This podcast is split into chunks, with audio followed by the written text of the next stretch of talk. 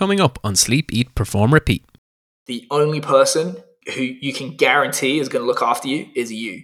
So it's better to build it for yourself, to expose yourself to the upside in exchange for taking on the risk of the downside. Thank you for tuning in today. That was our guest, Keir Wenham-Flatt. He delivers more excellent and thought-provoking insights coming up very soon. Today's episode is sponsored by The Learning Physiotherapist. It's an online mentorship, learning and networking platform that will bring like-minded, ambitious physiotherapists together on a journey of self-development and growth. Learn from world-renowned mentors in the field of physiotherapy, sports medicine and healthcare, including Benoy Matthew, Marita Marshall, Amy Arendale, Dr. Ian Horsley, Nicole Van Dyke and Stefania Rizzo, to name but a few. Lessons are focused around themes including effective communication, overcoming setbacks, how to design a career path and working optimally in a team. The essential skills we need to thrive in our careers. You can check it out at thelearningphysiotherapist.com and you can register your interest for the cohort of 2022.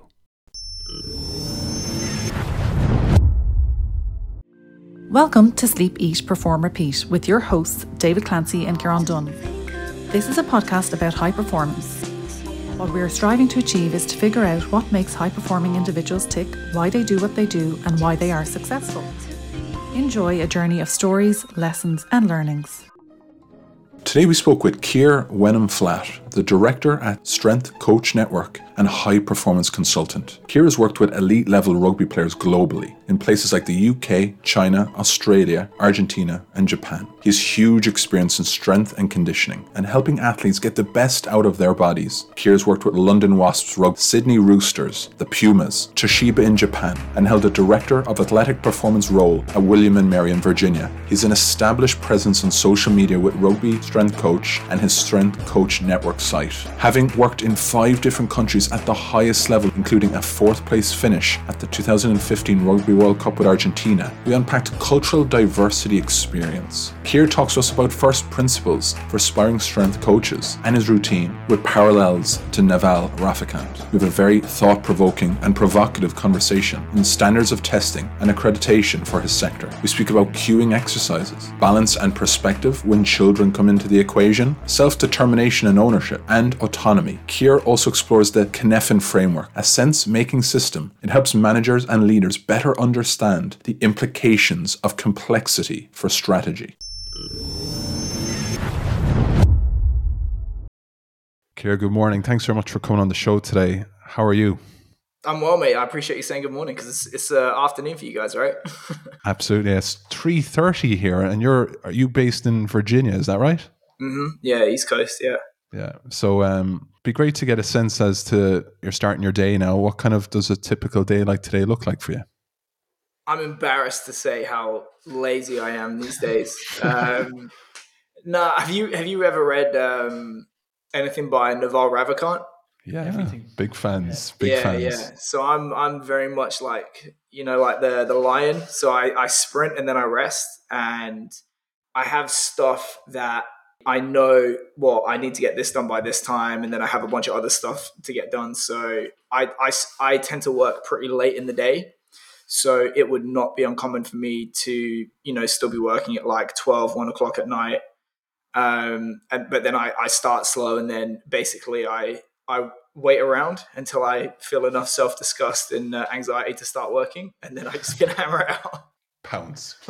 So that wasn't always the way. I'm sure you had to work hours that was prescribed to you before. What's it been like? How much more energy do you get from doing it yourself, deciding them hours yourself? The energy to me comes from the self-determination. It's not necessarily how many hours you do, because there have been times in the last year where, because of the way things were with the pandemic and then my kid and stuff like that, like I would be going from pretty much 6 or 7 in the morning till like 1 at night. But I feel like a lot of the energy comes from the self-determinism and the fact that you can actually relate what it is you're doing back to what your objectives are. Because one of the worst things for me about the collegiate environment is how much of your day gets wasted on stuff and it's decided by somebody else for you, which I really don't like. And have the objectives shifted? Obviously, you've touched on the kid. and the rest maybe just naturally as you're evolving in your career? Have the goalposts moved a lot in the last couple of years? Yes, I mean, I still probably have the same professional goals, but the degree of things that I'll sacrifice to achieve that have probably shifted a little bit. So I'm adamant that if I'm going to go back to a team, it's going to be on my terms. And I'm not going to be there 60, 70 hours a week and sacrifice my kids' upbringing just to put myself in that environment again. And if it happens, great. And if it doesn't, that's also fine, just because I've decided that those things are more important. And obviously it's much, much easier to make those decisions when you don't have a child. Do you know what I mean? Or when you don't have a functioning business, for example, because it's very easy if you have no side income to be like, yes, I will make those sacrifices. You know, now it's probably got to the point where if I was working for an employer that said, well, you can't do business activities on the side, well, they're going to have to put their hand in their pocket for me to do that. And it's unlikely to happen, you know. Like, that's pretty profound as well, right? And I can relate because I have two kids, and it completely changes your perspective. Not for everyone, but for me. It should. It should, 100%. And I suppose I'm curious as to, like, what do you really love to do now? Like, you were obviously really skilled and highly competent at your craft. And now, personally, a lot's come into your life. So what do you love to do now? Like, what really does get you going? I mean, the kind of like glib, facetious answer I give is that I want to make the UKSCA embarrassed to exist. But it's at its worst, a team environment or a college environment, which many organizations, especially in college sport — you don't get it so much in the pros, but in college sport, many organizations will talk up a great game about what it is they're about. And in reality, they're just not. They're quite content to be middle of the pack. They're quite content to be losers. And it's more about bums on seats or selling a product or, we're in the community, or this kind of bullshit. And at its worst, if you have that skill set and that experience, which to me, our job is to win, and then you find yourself being employed by an organization that's completely at odds with that, I decided, well, I can put forth all that effort, and it can be on a small scale and actively ignored or not supported, or I can take that same skill set and just try and express it in a different fashion, which is to try and project how I think things should be done, or how we can do things better to the widest audience possible, and cut out that middleman of an organization or an institution saying, oh, well, you can't say this, or you can't tell this person how to do their job, and so on. I'm just going to put it out there anyway. And if people want to pick it up, that's great. And the marketplace is going to decide. Not to say that I'm the second coming of Christ in S&C form and I've got all the answers. Because, here's the thing. Like, I was having a conversation the other day about politicians. The problem with politicians is anyone that's ever got into politics is arrogant enough to think that they can move the needle and they've got the answers. So it might just be that the best people out there who should be politicians don't have the that belief to actually put themselves into that environment. So it's a tricky thing with putting yourself out there on the internet, because you have to have that. You have to tread that knife edge of, well, I'm going to tell people how it's going to be, but then also be like, well, actually, I'm not sure just how it should be. And you founded the Strength Coach Network, hugely successful, really shown the benefits of your approach. And you mentioned that you want to show that the UKSCA is embarrassed to exist. For the uninitiated or people not involved, how would you distinguish between both? What's the Strength Coach Network? How does it differ than UKSCA? I will be fair to the UKSCA and say that I do not have their qualification. I've never had any interest in being accredited by them, and I've not taken their courses. So you can take what I'm going to say with a pinch of salt. I'll be fair to them. This is all reported from people that have been associated with their board, senior assessors, people that have gone through the courses and stuff like that. What I will say is, if you read a book called The Sovereign Individual, which has been like one of these, my brain exploded reading this book. But one of the things that it talks about in the book is the concept of monopolies. So monopolies are very, very dangerous things in society, say like at the political level, because anytime someone has a monopoly, they have no incentive to listen and to do better. So for example, when you take a train in the UK, if you want to go from Northampton, where I'm from, to London, guess how many train lines you can take to do that? One. So they have a monopoly. So they have no incentive to listen to you. That's why the service is shit. That's why the prices are high. That's why the product never gets any better. And if you look at accreditation and who gets to say who's qualified and how things should be done, certainly within the United Kingdom, I can't speak to Ireland, but I think it's the same. The UKSCA has and wants to maintain a monopoly on that within the UK. And if you look at the assessment criteria, there are people on the inside that have said, this is not good enough, right? We are not doing a good enough job of establishing who's a good coach, who's not, ensuring quality to the end consumer, right? I've been having conversations with guys for almost 15 years now about, oh, well, this needs to change. But the fact that they have a monopoly and they don't need to change means that the assessment criteria now is as it was 15 years ago, broadly. Can you imagine if you were in business and your customers were telling you 15 years ago, hey, this needs to change. And you're like, yeah. And you don't change for 15 years. You're going to go out of business, right? The existence of the UKSCA has been artificially extended by the fact that they have a monopoly on education and accreditation within the United Kingdom. And I feel there's an inherent conflict of interest there. So I had this big argument with one of their board members on Twitter, and he kind of chucked it out to me, well, you're just a money grabber. And I said, yeah, you got me. Guess what? I'm in business. People pay me for education. They feel that they're going to get value in that exchange. They give me money. They get support, education, networking, all that kind of stuff. And as long as they think they get more from that exchange than I do, my business is going to grow and I'm going to stay in business. Here's the thing about the UKSCA. Who do they serve? So if you're in the business of accreditation, any field, who does accreditation serve? It serves the end consumer, right? So when you have to go to the DVLA or the Irish equivalent and pass your driving test, are they doing it to protect you or are they doing it to protect other road users? Other road users, right? Because they're erecting a barrier to your participation as a driver, and it protects the end consumer. When you're in the education business, education serves those trying to pass the exam or the accreditation, right? So if I sell you driving lessons, I want you to pass. Within reason, if I'm taking driving tests, I want you to fail because it makes that qualification more exclusive. And we've actually raised the barrier to entry and we've further protected end users on the road, right? So to have an arrangement in which you act as both accreditor and educator, imagine now, if you pass the accreditation, well, that's great for me because my education works and you're going to tell all your friends and you're going to give me money. So when you do well, I do well. If you fail the accreditation, well, guess what? We didn't dilute the qualification. The UKSCA is so hard and exclusive. Isn't this a great qualification to have? And I also do well. So to have this relationship where if you do well, I do well. And if you do bad, I also do well, seems to me to be a lopsided relationship and a monopoly that is not helping coaches. It's a well-presented argument, give you that, definitely. No, Keir, what's jumping out to us already is you care about education adding value, right? To echo Naval Ravikant and his almanac, right? There's very much similarities there.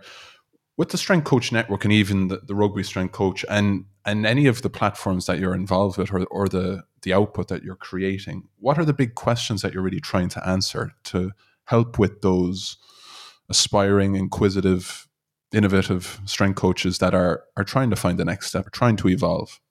I feel like one of the biggest problems that I experienced coming up that other people experience the same is characteristic of what's wrong right now with how departments are run. And you see this in the States.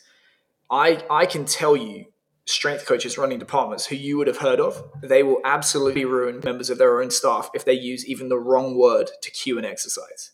And because it's America and it's a hugely capitalistic country and we're all about, you know, consistency, branding, product, all that kind of stuff, we've taken this really prescriptive, systematic approach to try and solve a problem that is inherently complex. So if you ever read up on something called the Cynefin framework, it was developed by IBM. What it is it's a sense-making framework. So the crux of that framework is, how do you know to act until you know what situation you're in? Mm-hmm. So it splits problems into four quadrants: the simple, the complicated, the complex, and the chaotic. So simple problems, there is a right answer. It's very, very obvious, and you can just put your best foot forward and just be about it. So for example, how do you chop a tree down? You can use a chainsaw, you can use an axe, you can use a saw, but it's pretty much A plus B, right? Yeah. That's a simple problem. A complicated problem is one in which there's a lot of variables and a lot of computation and calculation that goes into it, but there is an optimal solution to that problem. And that would be, for example, NASA sending men to the moon in 1969. At the time, you have more calculating power in your pocket right now, but they still managed to find the right answer with enough time, money, and calculation, right? Mm-hmm. Complex problems, or non-linear systems, is where input and output are not directly related to one another. You can have these sudden jumps in the state of the system where you're getting input, no change, and then one tiny more piece of input, there's a sudden jump. For example, action potentials, or the transition from walking to running in gait, all these different things. In these systems, there is not predictable relationships between variables. Often they behave in very unpredictable manners. It changes from person to person and according to the circumstances that you find yourself in. So the idea that there is an optimal solution is just inherently flawed. And what are we taught coming up? This is the optimal way to teach this exercise. The UKSCA, they'll fail you for not teaching an Olympic lift their way. This is the best set rep protocol for this adaptation. This is the best way to do this. When in reality, I think we have to be a lot more open and a lot more diligent in educating people about the nature of the problem that we're operating in and developing ways to approach those problems. And if you read the Cynefin framework, he talks about a probing approach. So this is why I love Nassim Taleb, because it's all about risk management and it's all about how to be less wrong rather than more right. So it's he calls them safe fail experiments, and you just find what works and start to double down on successes and get rid of failures. And it's an iterative, gradual approach. The problem is that is way harder to teach and learn than be for hypertrophy, do 3 sets of 10. It really echoes a conversation I had with somebody in the States recently about Cynefin and the Welsh habitat and Snowdon, and the differences when you come to managing complicated, like you said, we could all build a Ferrari if we're given a manual, but then complex person dynamics, building a team, and then just developing things that shift. So what about when you're working with an athlete, or there's an aspiring strength coach out there that's looking at your stuff and working with an athlete? What are the first principles? What do you really try to get honed in as foundational keystones for that young strength coach? You touched on it, first principles. So are you familiar with Shane Parrish, the Knowledge Project? Yeah. So that's an awesome resource, the podcast, the blog, and he did a book on mental models. And I'll plug this. This is on the fundamentals course for Strength Coach Network. But one of the mental models is first principles, because in order to have a yardstick to measure the quality of your decision making and your behavior, you have to have a desired end state that you've outlined at the beginning. But what is the desired end state? And you have to keep digging and digging and digging until you can boil down what it's doing to the very essence in order to have high quality decision making. Because if your definition of success is wrong, you've got a GPS that's got the wrong address in, and you're going to reverse engineer a completely incorrect path. Ultimately, the goal is to win. So it's going to depend on how much authority, leeway, expertise that you have, who you're working for, and when. But ultimately it's all about winning. Sometimes winning is going to be represented by the greatest sum development of tactical, technical, physical, psychological preparations to produce results on the field. So if you're in a team environment with elite full-grown men, guess what? LTAD doesn't matter. What they're doing in the off-season doesn't matter. If you have a great off-season, but you bomb the league and you get relegated, you're going to get fired. If you win, winning is the virtue that cleanses all other sins. If you win, congratulations, you get another year in your contract and so on. Mm. If we kind of flip that and look at the opposite, if you work with youth athletes, if we say, the goal in 10 years is to win, the goal when you're working with youth athletes is to develop the widest base possible of those qualities so that you can reach a higher peak later on. So it's about preparation, long-term development versus readiness.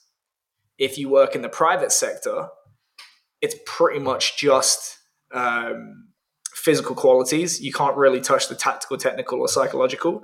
So then it becomes about speed of movement via enhancement of the CNS, the neuromuscular system, the metabolic system. So it can be a moving goalpost. I think it heavily context dependent on what you're doing, but regardless, first principles. So I'll commend you to start this question by saying the Strength Coach Network, and it's doing really well, right? You've started it, you founded it, and now you're mentioning stuff from the UKSCA, but the difference between you challenging that body is that you actually have skin in the game. Again, going back to Mr. Taleb. If you make a statement or you have an argument or you forward something against the UKSCA, it can reflect on your business if you're not doing well. So how important is it for strength coaches when they're challenging the standard, the traditions, to have that skin in the game? So if things don't go well, that affects them too. And how important is that in high quality decision making? Well, to tie it in with like skin in the game and anti-fragile systems, you want systems in which you're exposed to the upside and the downside, because when you're exposed to the downside, you learn from failures. And ultimately, if there is a catastrophic failure, those ideas and ways of doing things are removed from the gene pool and everyone sits up and takes notice. So the example that he gives in the book of skin in the game, I believe, and anti-fragility is plane crashes. Every day that you step on a plane in the present, it's never been safer to step on a plane, because of the fact that, guess what? Those failures are extremely costly. The people flying those planes are absolutely exposed to the downside.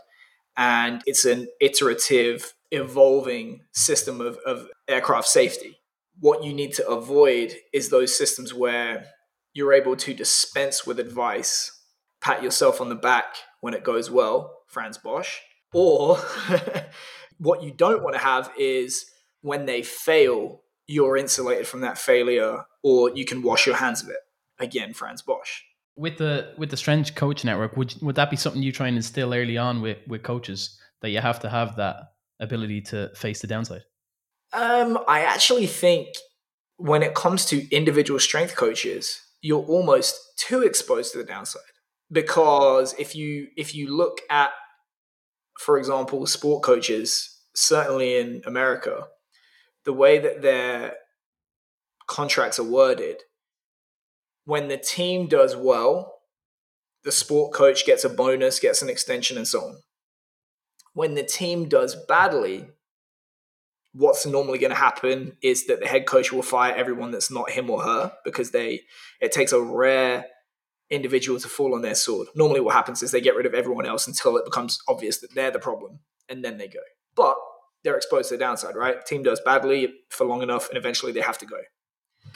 With the strength coach, the way that the contracts are set up is you're more of a regular employee, in which your wages are rewarded in terms of longevity, which is really a function of how well you're liked and how much you don't rock the boat. That's another discussion. But when you do well, no bonus. Maybe you get an attaboy from the coach, but really there's no change to your day-to-day circumstances. If you do a bad job, they can absolutely fire you. And sometimes you won't even do a bad job and they can absolutely fire you. One of the things that I tried to advocate for at William & Mary was that we needed to create a much stronger relationship for coaches between their efforts and their input and what their subsequent reward was. I was like, why are we not giving people fixed duration contracts and dangling the carrot in front of them and say, if you do a good job, here's the rewards that are on offer. You can come back to the negotiating table. You can also put pools of bonuses in front of coaches. And the reply is, well, you can't point to anything within a program of preparation that the strength coach is solely responsible for. Or why should you be the only person to receive a bonus, for example, for injuries or physical performance? Because the sport coaches can influence that. The ATCs, the medics, the nutritionists can all influence that, right? But if it's good enough for the sport coaches to get bonuses, they're not solely responsible for performance. It should be good enough for anyone touching that athlete to have the same rights to a pool of bonuses, because you want to create an environment where you rise together and you fall together. And I think that is one thing that if you could find an institution that had the balls to do that, it would probably create some pretty motivated and bought-in strength coaches. Whereas, as I touched on, the system right now, rewards don't rock the boat, especially when you've got huge emphasis being given on evaluation of your ability from sport coaches and athletes who, quite frankly, don't know their toe from their elbow. So really what they're evaluating you on is, how much do I like this person? And how much do they let me do what I want to do? The whole role of a coach is mostly getting people to do what they don't want to do.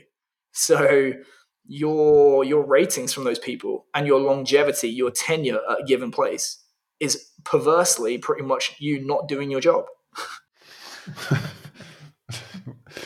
Looking at your profile and looking at where you've worked and kind of what sort of organizations and teams, and quite an amazing constellation. You got Toshiba, you've got Argentina, you've got the Roosters, you've touched on William and Mary.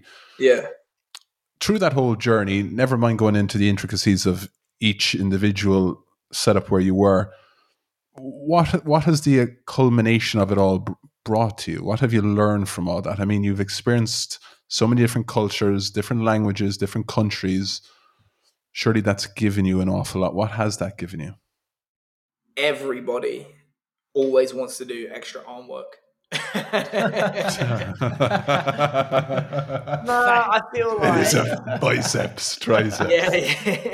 Yeah. No, listen, I think there are a lot of cultural things that will change from country to country. And obviously, when you go from East Asia to North America, or especially the USA, those are basically polar opposites on the collectivist versus individualist societies. So in Japan, you're expected to sacrifice yourself for the team. What can you do for the team? They have a phrase, the nail that sticks up gets hammered.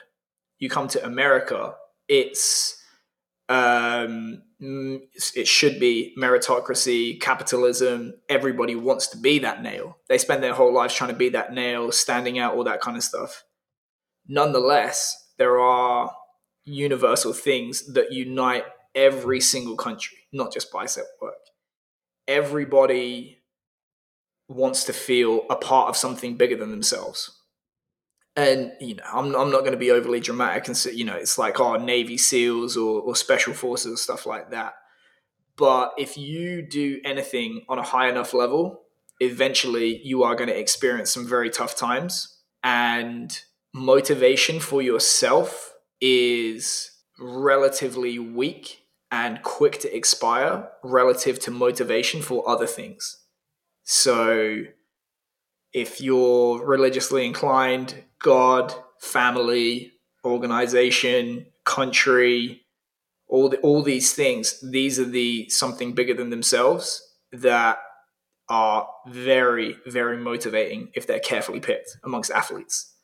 Seeing the RGs, mate, they honestly, you could feel like an entire country behind you at the World Cup. And I'm not even Argentinian, but those boys absolutely felt it. And I think that's one of the reasons why they have a habit of just finding that extra gear when it gets really, really high pressure. And unfortunately, that's why they also shit the bed and disappoint themselves when there's no pressure on. Well, felt it. We felt in that quarterfinal. That was, the stars aligned, that everything had gone well for us. Everything had gone bad for them. Paul O'Connell, I think he tore his ACL or broke his leg. Hamstring. Johnny Sexton was injured. Ian Madigan had emptied the tank the week before. Sean O'Brien. Is it Sean O'Brien? The Tolo tank? Yeah. That's the, he was gone as well. We couldn't keep up with him off and the pace. Yeah, well, you know what it was? And we appeared fitter and faster than Ireland. But I think it was France they played before, because it was like whoever won that game, we were going to play. Ireland emptied the tank against France that week. And then they had 6 or 7 days to get ready. And we played Namibia with a B team. So, we played New Zealand in week one. That was a tough game for us. And we got through against Georgia. We absolutely pumped Tonga. And then we're like, right, listen, respect to Namibia. We're probably going to beat them with a B team. So we put out a B team, and then we flogged the boys, like the first team boys, the week of Namibia. And then we just cruised into Ireland. And that's why. It's just, luck of the draw. And then going in them environments, the lead up to that World Cup, you had decisions to make about how intense the training would be for the RGs going in. And some of them had a few weeks off from France. They might have ended the season a bit earlier. Yeah. How important are relationships in them fields and the ability to have them discussions about what to do, finding the right answer, and actually looking for ultimately the right answer ahead of egos or ahead of what someone believes themselves to be right? Are pretty important, because there is no right answer. Like, you got a guy who's 30, 34, 35, I think was the oldest guy, just played a tough season in France. The French season is long, long. He's been doing, 16-ounce curls for a few weeks in the south of France. And then, oh, by the way, you got 3 weeks to get ready for New Zealand. There's no right answer to that, and we ended up watching that camp through our fingers, just because you're operating at the absolute limit of what you can tolerate in terms of risk, because there is no time. And do you go in against New Zealand undercooked with a view to the World Cup? And you get your pants pulled down by New Zealand and everyone's demoralized? Or do you push super, super hard and put in a good account of yourself and break people along the way, and maybe you've hurt your chances in the World Cup? Do you know what I mean? There is no right answer. And it's like, you have to have a good relationship in place with the other stakeholders that you're making those decisions with. Because when you have your strength coach hat on, you're like, oh, we'll lose against New Zealand. Doesn't matter. It's not the World Cup. Whereas the rugby coach is going to be like, no, we are going to go out and put in a good account of ourselves and carry that mental momentum into the World Cup. You have to have good relationships in order to have those disagreements and weather them and be like, well, okay, we're now going to put our best foot forward.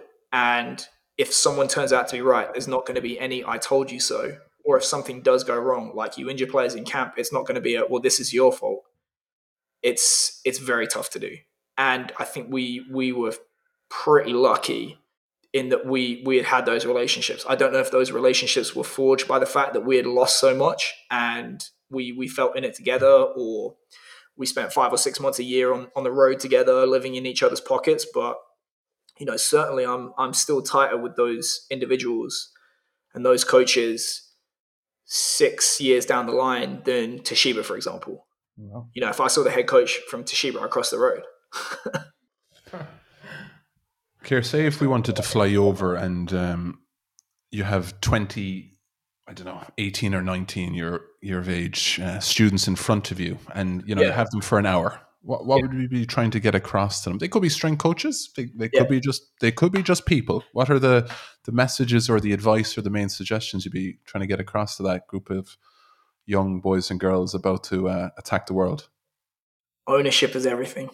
Again, I'm not trying to be like this sovereign individual book. Like I keep talking to everyone about it, but it's one of these things where I'm imagining. How old are you guys? 31. 35. Yeah. So they talk about in the UK post-recession about the lost generation. And I feel like there's probably a lot of people in the Republic of Ireland that feel the same way about you've been left behind and you've kind of been sold a promise about, well, if you do this, you're going to be looked after and you're going to be rewarded for that. And I feel like for me, my parents' generation was the last generation where that was the case. One of the things that I've learned the hard way, and it gets revealed to you the more and more you do it, is that the only person who you can guarantee is going to look after you is you.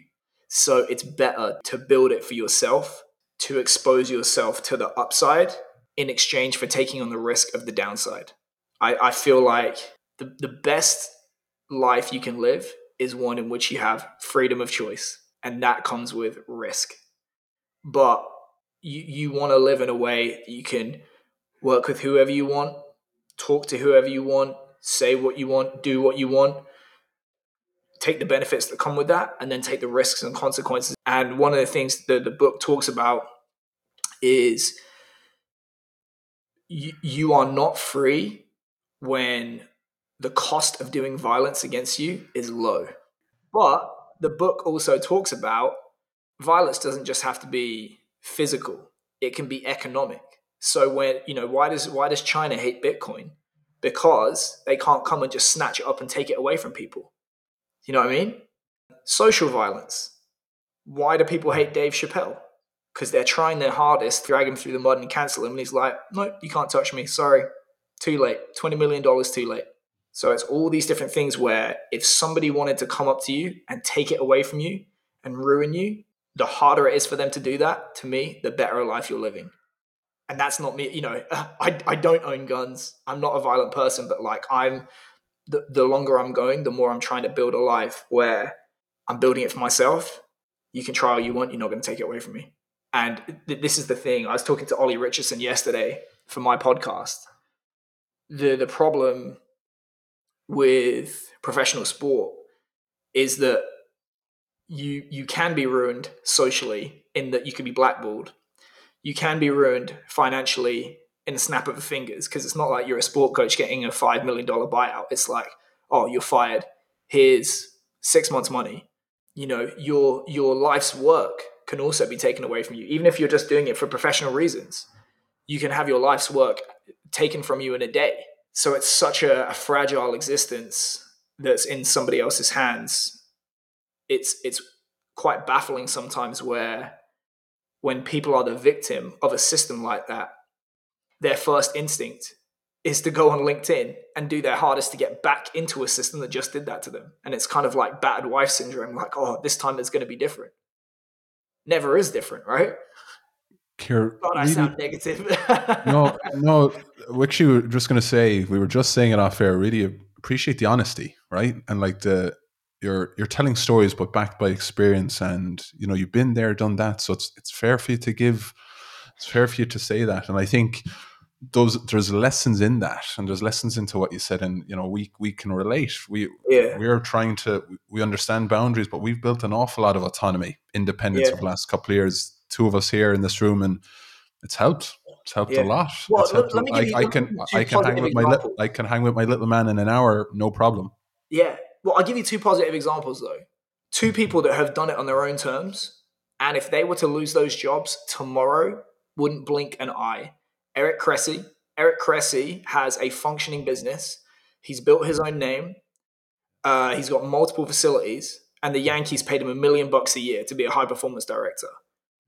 Do you think he needs that million? No. Do you think he needs that job? No. If they were to fire him tomorrow, he's good. Mike Boyle did it for the Red Sox. It was one of those teams up in Boston. And I got a mate who's done the same deal with one of the Major League Rugby teams over here. They were like, "Oh, we're interested in you doing some work for us." He's like, "Okay, visa. Here's my number that I want. Here's what I want, boom, boom, boom, boom, boom." And it's just a nice bonus. And I think the best reason to coach is because you want to, not because you have to, because then it makes it more of a pure endeavor. Now, it takes a very, very long time to build the circumstances that allow you to do that. But ultimately, I think your life ends up so much better as a consequence. Okay, we have one last question for you. And again, just to... priceless, lots of wisdom. Really appreciate the wholeheartedness coming through. Everyone that comes on the show, we always ask them, what does high performance mean? You've been around so many different environments. You've met so many different people. You've got your own successful businesses. What does high performance mean to you? Context dependence. Could have guessed that answer, couldn't we? Yeah. I think it really does depend. I think if you look at the hours per week, and if you look at the span of your life, what we do really does represent a tiny piece of our lives. It feels like it takes over your life when you're in it, but you know, there's not many 70-year-old strength coaches out there. To be a winner and to have, you know, a cabinet full of medals and all that stuff, and to not be a winner in life is a poor deal. You know, I know of a guy that he's won a lot of big championships, big championships, and you would have heard of this guy. And his son committed suicide. So do you think that he would give back those medals to have his son back? Yeah, absolutely. And I think if you look at it just in terms of sport, yeah, it's all about winning. But then you start to be like, well, it has to be the right kind of win. You don't want to be East Germany giving steroids to kids, and it has to not come at the expense of your family life. And, oh, well, I don't want to be poor for the rest of my life. It's a tough question to answer. It's very intangible, and it's kind of like wishy-washy, but like, do you feel like what you're doing makes a difference? And can you look in the mirror at the end of the day? And the answer for me has been no sometimes. And that's when I found myself like, right, I need to get out of here really quick. Keir Wenham-Flatt, we'd like to really thank you for giving us your time. We got a lot from that. That was amazing. Thank you. Appreciate my pleasure. Yeah. Stay well, stay healthy, and look, we'll be in touch. Thanks a lot. Likewise. Cheers. Thank you for listening to today's episode of Sleep, Eat, Perform, Repeat, a story of high performance. This was brought to you by Hauora, a whole person wellbeing company founded and run from Dublin, Ireland. Find out more at hauoralife.com, spelt HAUORA life.com. Please rate, review, and share the podcast. Some people want it to happen, some wish it would happen, others make it happen. The GOAT, Michael Jordan.